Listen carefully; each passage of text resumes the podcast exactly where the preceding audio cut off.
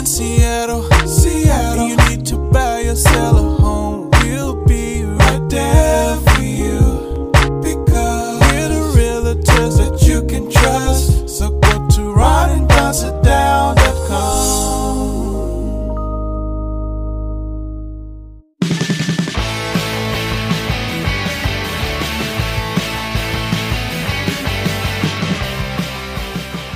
Don't go anywhere unless you want to. It's the Ron and Don Show, starring Ron and Don, and sometimes me at ronanddon.com. Hey, you guys, what's going on? Welcome to episode 596 now, The Ron and Don Show. And yeah, we are on the Ron and Don Radio Network and sitting right here in the Les Schwab studios. Where'd Charlie the dog go? What is up, Ron and Don Nation? Yeah. Hey, coming up on uh, this episode, we're going to talk about a Sears house. Uh, let's talk about Sears houses. What a house used to cost. Like here in Seattle, you could buy a house for $1,596 out of Sears catalog. How come these homes are still around today? Because you think about spending $1,596, which in today's dollars would be 32 grand. Take 32 grand in the city of Seattle and see what you could buy in today's dollars for $32,000. I don't know that you would come close. Maybe you got a shed in the backyard. So let's talk about Sears houses and why we can't find that house today. But uh, who knows? Maybe Ron and Don can help me uh, find a house. Also, you're not going to believe what some D-list celebrities are doing right now. Now that there's the actor strike, the writing strike, some of them have gotten desperate, and you're not going to believe uh, what they're up to. Before we get to that, though, let's get to this. They say that the number one diagnosis in America right now that we all like to talk about is trauma. And they say we have to be careful of trauma because trauma turns into what? Drama later on in life. And Ron, the question is this: Is people look on the internet and think about that? You you you could get on TikTok this morning, and you can follow a hundred different people that have all kinds of ideas about the way that you should live your life and about trauma and the things you should do and the ways we should communicate and the way we should connect. And and a lot of people, I'm I'm I'm amazed that a lot of people out there that are giving this advice, and some of it's great advice, like some of it resonates with me. They're not doctors, they're not psychologists, uh, they're not professors. They are people that have been through trauma, and as a result of that, they have something to share, something to say, they have a perspective, and sometimes it's pretty effective. But is trauma right right now, Ron? Is it being over prescribed and over talked about and becoming the answer for all our past problems? Well, I think it, all centers on, around one man and one book. Uh, I don't remember the name of the man, but I've read most of the book. It's called, I believe it's called The Body Keeps Score. And this is an interesting journey that um, it happened in American psychology. Back in the day, um, trauma was a thing, but they thought it was transient. Like something bad would happen to you. Um, you would, it would affect your life, but you would sort of move on from that life. And so th- this, this guy that wrote, uh, The Body Keeps Score back in the day was working with Vietnam vets. And so he came up with this theory. And the theory is basically this. What if these traumatic events that happen to us, if they're kind of stored in your body in some way? And so, because what he was finding as he worked with these PTSD uh, patients and these people that were uh, coming back from Vietnam is that let's all the classic stuff. Let's say they're walking down the street and a car backfires and boom, they're immediately they go into uh, this survival mode and it they have a flashback to what it was like in Nam. And so he started thinking, he's like, well, why why would that be? He's like, if if trauma just happened in Vietnam and now hmm. it's two years later, Oh. how how what is happening? What why? It's not just a one off. Like this is happening all over the place. So he comes up with this theory of like, okay, maybe what's happening is that in some way that we don't understand yet, the body is actually storing that event. And so when the the car backfires, it it is literally reenacting it's not a figurative thing for for this human being and his his actual body experience is the exact same thing as when he was in the jungle. And is the car the Vietnam. trigger? Because we hear a lot about trigger and trauma, right? Could be the trigger, or, or like, yeah, that that car triggers this this thing, and so he begins to develop this theory, and they start to do tests, and he starts to work at at hospitals on the East Coast and universities on the East Coast, and he's like. Uh, this is my theory. My theory is that when a traumatic event happens, your body stores it somehow. And then over time, your body is expressing this trauma. So it can be in the form of uh, you're holding on to stress, and maybe you clench your fists and you grind your teeth, and your shoulders are up to your earlobes. And so your body is trying to express this trauma. Maybe it's with a substance abuse that your body has stored up this trauma. It doesn't know how to process it. And so you numb yourself through substance. So he goes through and he starts to look at the evidence like, okay. And again, he was working with, with veterans of war. He's like, what are they doing? Well, some guys are abusive to their family and loved ones. Some guys just go into their shell. Some guys have these back these events where they have uh, flashbacks and and they they trigger the trauma. Some people are using substance. So he he divides this thing up, and so that becomes his theory, and it was rejected. It was rejected by the psychological community at the time. And he's like, no, I think I'm right here. He goes, I can't explain it 100%, but I think that I'm right. The body, your physical body is somehow storing this trauma and it needs to get out. Mm. It needs to get out somehow. And you can either try to do it in a healthy way or do it in a non healthy way. And as an offshoot of this, this is where you had the exposure therapy came along. And so you would have someone with a phobia that says, I'm, I'm afraid of heights. And so it was a radical thought at the time. It was like, you know how we're going to get you over being afraid of heights? Expose you to heights. And they're like, "Are you nuts? Like, why would you ever do that?" And so they, and he's like, "This is going to work."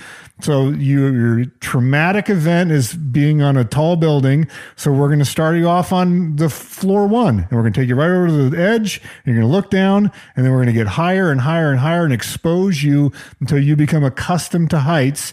You're never going to probably get 100% over it, but this exposure therapy is going to get you there. He tried it with Vietnam vets. You're you're afraid of loud noises. We're going to slowly expose you to louder and louder noises. We're going to take you to a gun range and let guns go off until you become reaccustomed to this. And we're going to break that linkage of your body's trauma to the sound of these weapons. And so as time has gone on, this is this theory has been going now for 40 or 50 years. I think some of it has been borne out where the studies and the, the psychological things have happened. And so it has become a thing where you can go, okay, um, am I being triggered? Like, is there something, is there a traumatic event that happened to me in the past that my body is storing? And I think about this a lot where it's like, I'll catch myself sometimes where my shoulders will just be hunched and I will be tense. And it's like, why am I tense right now? Like, I'm doing maybe I'm writing a, a contract for a client. And it's like, why is that making me super tense? Mm. And it's like, well, there's probably, and it's not the same as a Vietnam vet, but there's probably my body in a way is responding to this more than they should. My body is like, this is, this is life or death. Like you have to get this right. Like there's something in my body that wants to tense up because I feel like there's a lot on the line. Yeah. And if I take a moment and breathe and let my shoulders go down and relax a little bit, I'm going to perform better.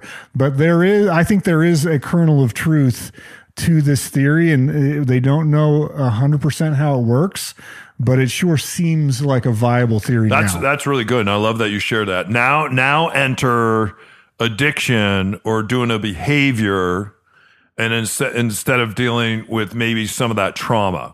So I'll I'll share something. Uh, I'll share something a little more in depth that I've never really shared before. Uh, a number of years ago, in fact, probably six years ago now, uh, my son is in the world. I see patterns of my father that uh, that are in me that I know aren't going to be good for him. I just I know they're they're they're they're not going to be good. And then I'm also now getting engaged to someone. So I'm getting engaged. I'm going to get married. I already had a marriage when I was in my 30s that lasted months, not years. Uh, and I can't blame that on her. I have to ask myself, what was my part in that, right? And and I probably should have never uh, did what I did, but but but I had my reasons, and we've talked about that story a little bit uh, before. So so I decide that that I need to go see someone. Ron helps me and connects me with someone, and we're trying to figure out you know how often I'm going to go see this therapist, and I'm like, hey, I, I I think I can just come in once a month, and I and I got this, and I'm going to go for a couple months, and then I'm going to get married, and I have my son, and everything will be great, and and and one of the things that the therapist told me is she's like, hey, you have to remember that when you start peeling back whatever behavior that you're involved in, and sometimes that be, can be connected to addiction. And, and in my sense, I don't believe I'm an alcoholic, but at that time, uh, specifically, I was I was drinking too much, right? And so when this trauma would come to visit me, especially on Friday nights when I was alone, I'd start feeling a lot of anxiety about the radio show, the performance, uh, uh, our ratings, staying on top, making lots of money for the for the radio station, so that we still we still have jobs. It just it it creates a, a lot of pressure. Then being a single dad, and now now taking on this situation, becoming married, and and when I would start driving to go see the therapist, uh, I would start explosively, explosively crying in the car, like uncontrollably.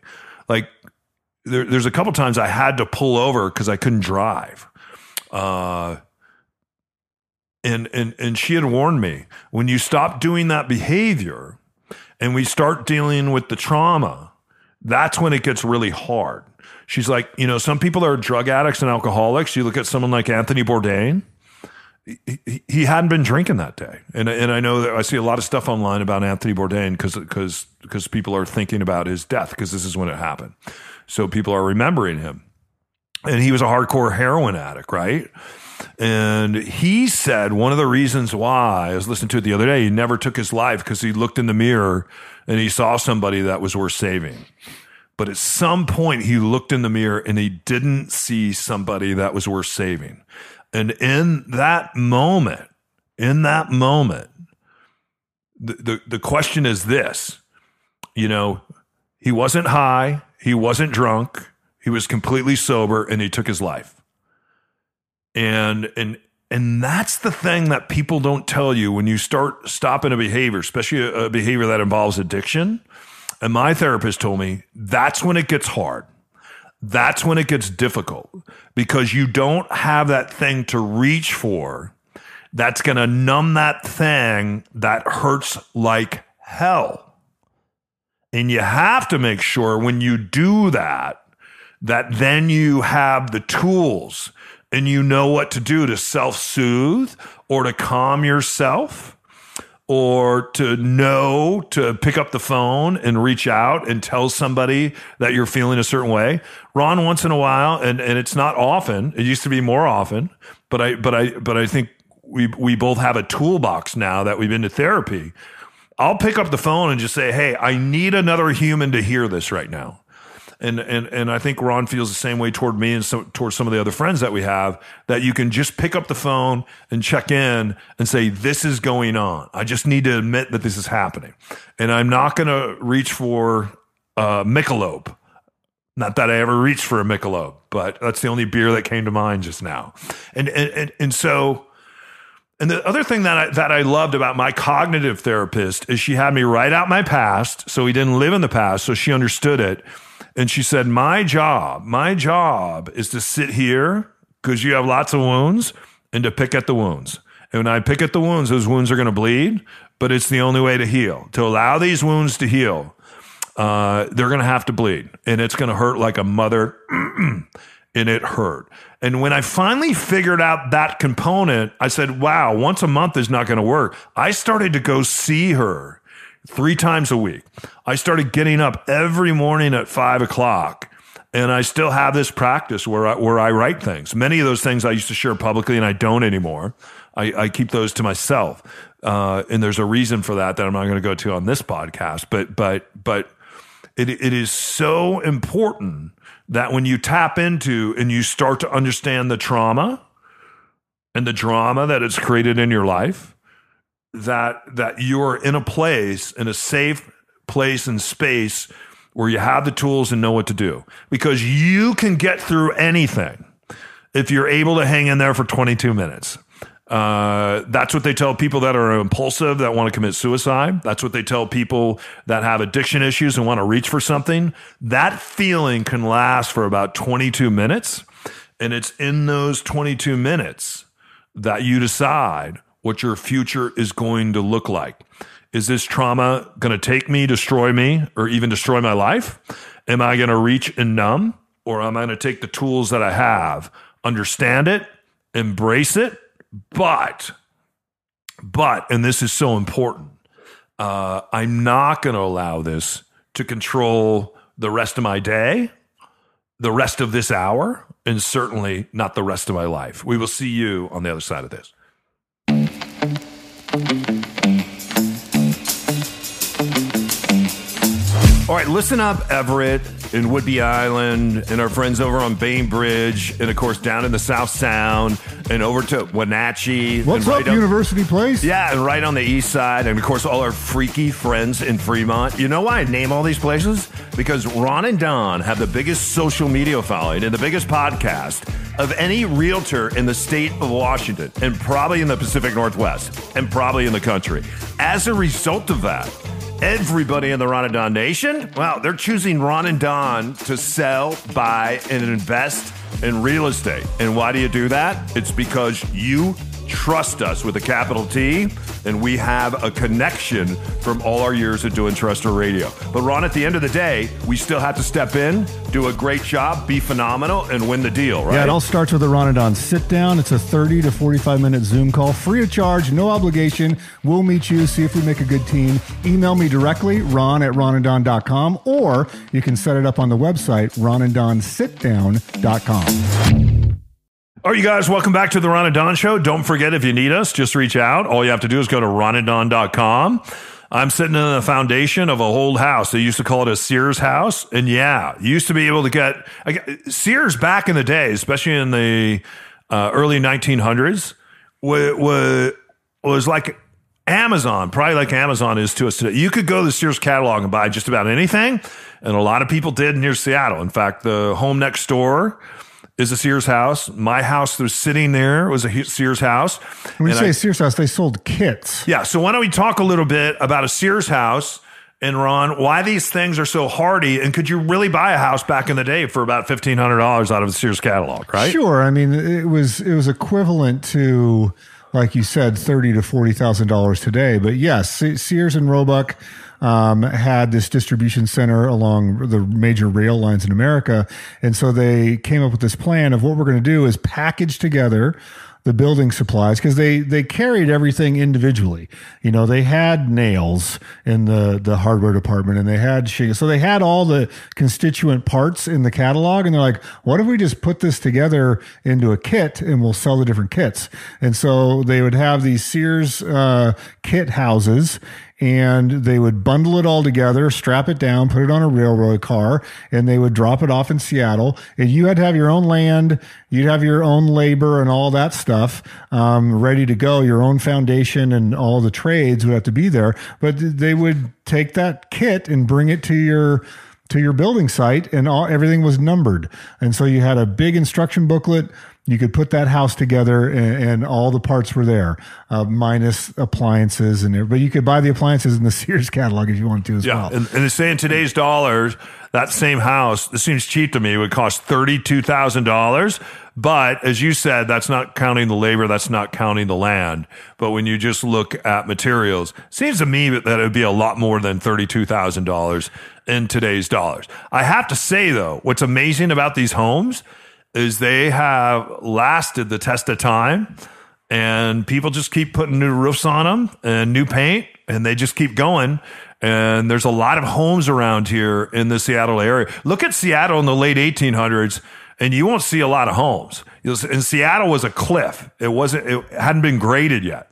And then you look after the fire that was here, a number of fires uh, after the gold rush, and and when Fort Lawton was created in the early 1900s to kind of be. Uh, uh, a lookout for the city of Seattle because a lot of people felt like it was lawless, and it was.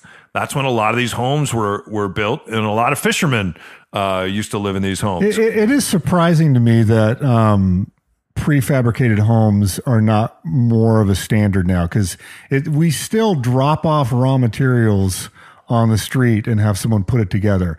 Like there are a lot of different builders trying to crack this nut and make, you know, structurally insulated panels or modular homes where you can just create building blocks like Lego, where it's like, okay, here's what a wall unit looks like. Here's give us the plan and we will cut down waste and, and create the panels and bring them out to you on a flat packed. Uh, there's a, a really exciting technology out now. It's a 3D printed home, uh, where you lay out the foundation and there's a, it looks like a little crane, but it squirts out this sort of slurry of cement and it 3D prints the walls, uh, interior and exterior walls. Yeah. And then, you know, you lay in the windows and the roofing and all that stuff and the electrical conduit. But like those houses are, that technology is improving to where pretty soon you could see a house go up where it, it literally is 3D printed over a weekend.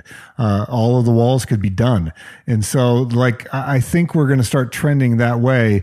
The building codes, the permitting process, especially in a city like Seattle, the zoning laws, all of those things throw a lot of flies in the ointment. But I think there is a demand now to get back to this thing where it's like, hey, how can we build?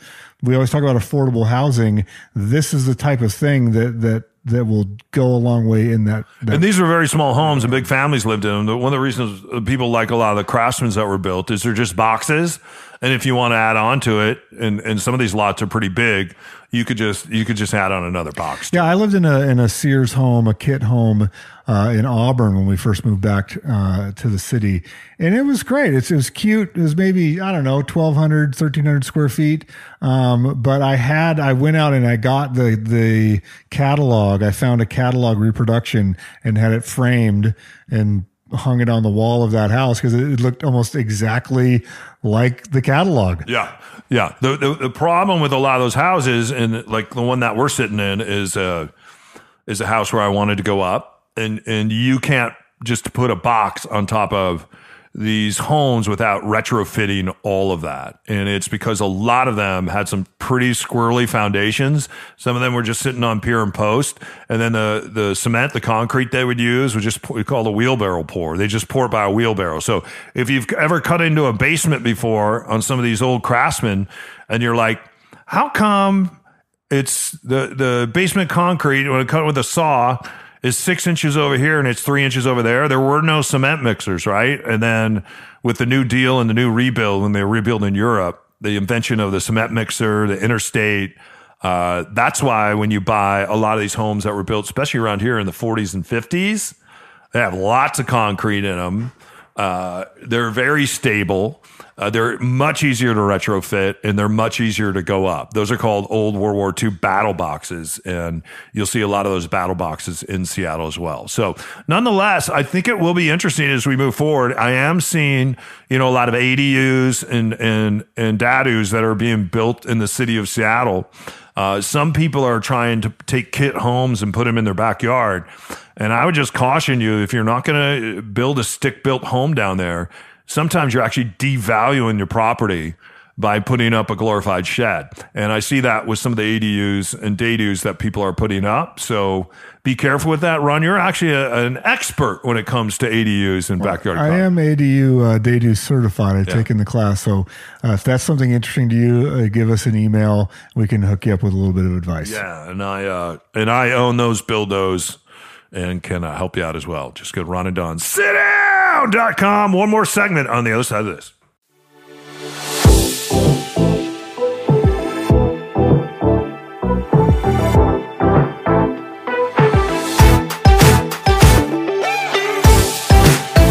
It's Ron here with Mitch Weeks from Mitch.loans. Mitch, it's interesting as the interest rates have risen, many people thought, oh, well, there'll be a bunch of inventory that comes on right at the first part of 2023 and then things will level out. That didn't happen. Inventory remains tight, interest rates remain high. Why would that still be a good time to buy? Well, now's a great time to buy, and that's because rates are going to drop and we're going to see a feeding frenzy. Right now, there's a huge stagnant hole in the market, and that's that 700K to 1.2 ish million dollar home. And all the people living in those homes right now either refied or bought in a 2.5 to 3.5% rate, and they're terrified to move. They know if they sell their home, they're going to have to jump into a 6, 6.5% rate, and it just won't look as attractive. So what, what's going to happen is rates are going to drop, and all those people who've wanted to move, wanted to upsize, wanted to move for whatever reason. You know, people just like to move in life, but they don't move if there's this blocker.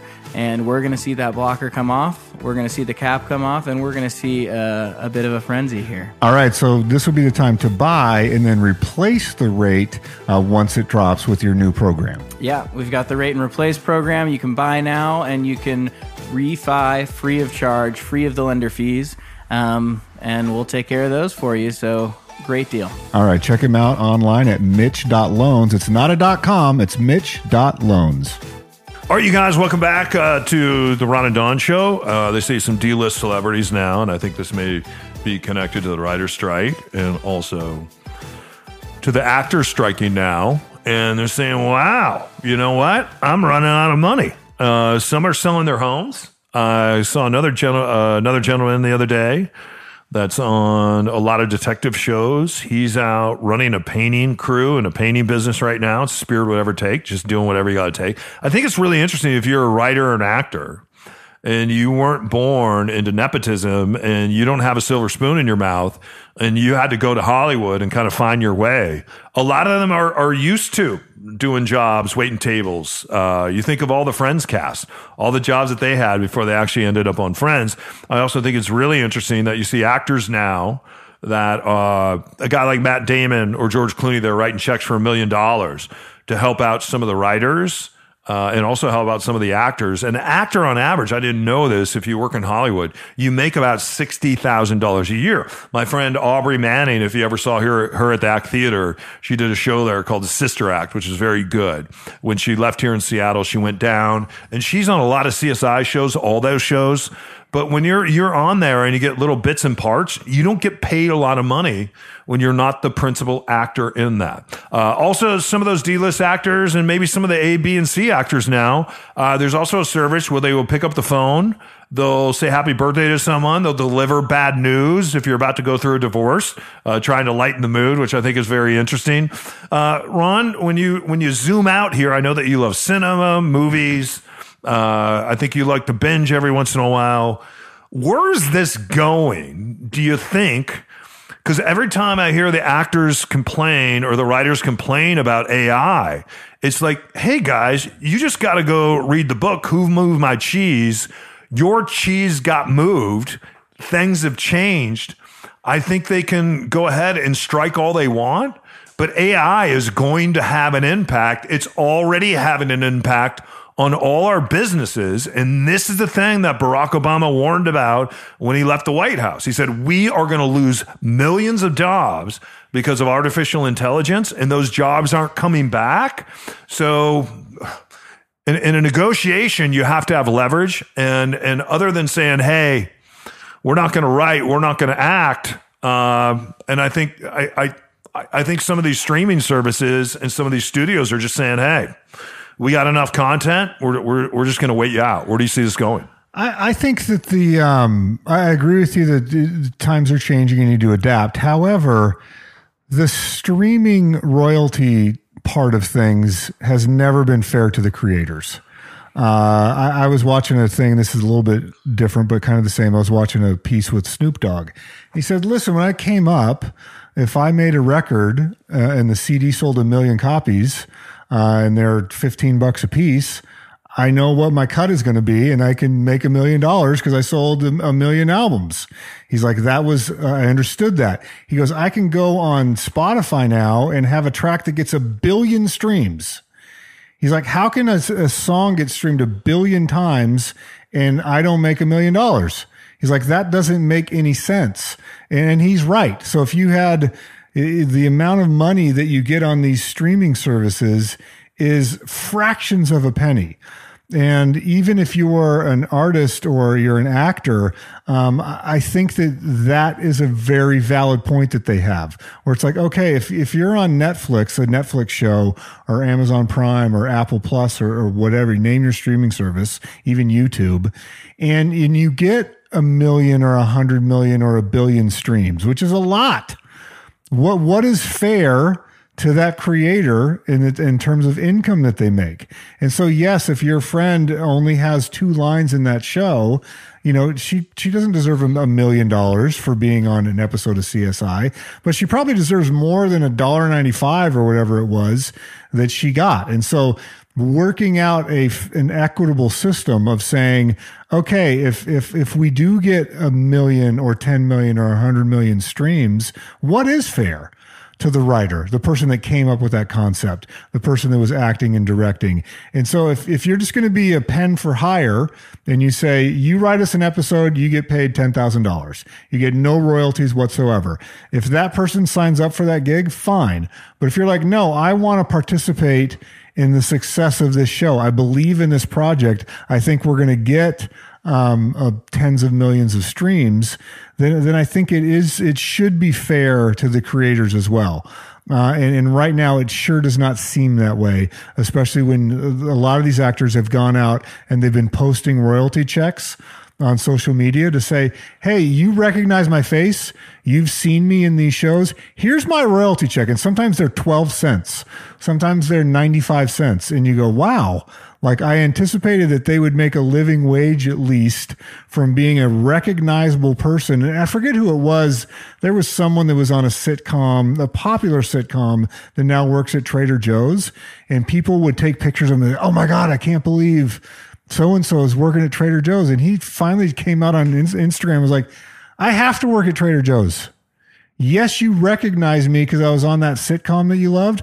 I don't make any money from that. Yeah. If I want to have make rent and have food for my family, I'm working at Trader Joe's. And, so, and I think some of us thought that got better, right? Because we, we kept hearing, hey, Gilligan from Gilligan's Island didn't make money in perpetuity. Either, little buddy had to put his white hat back on and go do appearances. Uh, If he's around today, I think he'd own a cannabis dispenser because uh, Gilligan liked to smoke a lot of pot. But all those characters from that show and everybody from from from Love Boat, you just go back and look, and a lot of them had to go out and hustle and do do public appearances. But then we started hearing, hey, you know what? Uh, the Friends cast now that things are in reruns, they're making a ton of money. The whole cast is. Or we're looking at uh, Seinfeld. All the money that all those actors continue to make, maybe including not Jerry the Seinfeld. writers. And What's may- that? Maybe not the writers and the bit players. Yeah, so so so here's the question on this that I, that I have. Taylor Sheridan, who invented Yellowstone, and then he's invented now five other shows around Yellowstone. They've all done very very well for Paramount. It's the only reason why people sign up for that streaming service.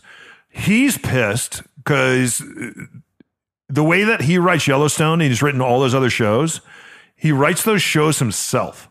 He has a cabin that he locks himself in out in Montana and he just sits there and writes writes and he's and he says with this writer's strike he said what they are demanding on all these shows is that they put 15 writers on these shows and he's like I don't need the writers on my show. I don't. I don't need a, uh, a minimum number of writers on the show because I write the show. I write the show. I produce the show. I direct the show. The show stops with me. If you don't believe me, uh, he didn't have a lot of money either, but he really wanted that ranch in Montana where Yellowstone is filmed. He owns that ranch. He brought it from the woman that was passing away, and, and he did it with future royalties from Yellowstone. That's why he had to keep writing. And now they want a fifth season out of him. And he's like, Well, I got my money, I got the ranch. Uh-huh. And if I'm going to do a fifth season and I'm writing this fifth season for you, I don't, I, I'm going to sit here in this little cabin and I am going to write it, produce it, direct it, and I am going to take all the money. What do you say about that? Yeah, he's he's the unicorn though. Like he that's Yeah. not the the main thing. I think that's right. Like uh, he's the outlier, and so I think outliers, you know, can make their own rules. If you are Tom Brady and you're the best at what you do, you get paid more most of the time, or you can write your own rule book. Any, anyway, are you are are you missing some shows right now when you tune in and say, "Hey, this writers' strike is about is having an impact"? I I do miss, um, you know, I used to watch the highlights of like Colbert and like some of the nighttime shows because it was a, a more entertaining way to get your news in uh, for the day. So I do miss that, but I'm I'm learning to live without it. My my the media landscape is so fractured now. There's so many options that you know uh, it, it it doesn't seem to impact me at all. Yeah. Hey, you guys, thanks for listening to this episode of the Ron and Don Show. If you need us, want to get signed up for the newsletter, or you want to sit down and talk about selling your house this year or next year in 2024, now is the time to do it. Or uh, we sat down with a couple buyers, uh, even investors right now, right? Go out. You buy that home and you have an opportunity right now that maybe you didn't have two, two and a half years ago. Uh, and then can you refinance? Yeah, they call that falling in love with the property. You marry the property and then you date the rate, right? Because you can refinance down the road. And many of us have surely done that. All you need to go is just go to ronanddonsitdown.com, reach out to us. We'll reach back. We'll do a virtual sit down. And then our second meeting, we'll meet in person. Let's find out if we're a good team and get your real estate journey a going. All right. ronanddonsitdown.com. For Ron, myself, and Charlie the dog, and my little boy, who I still think is our station voice, you keep your head up, shoulders back, and we will see you next time. You're listening to the Ron and Don Show all day on the Ron and Don Radio Network. Now keep your head up and your shoulders back and keep blowing that trumpet and we'll see you next time. Only, Only, only, only, only. only on the Ron Don Radio Network.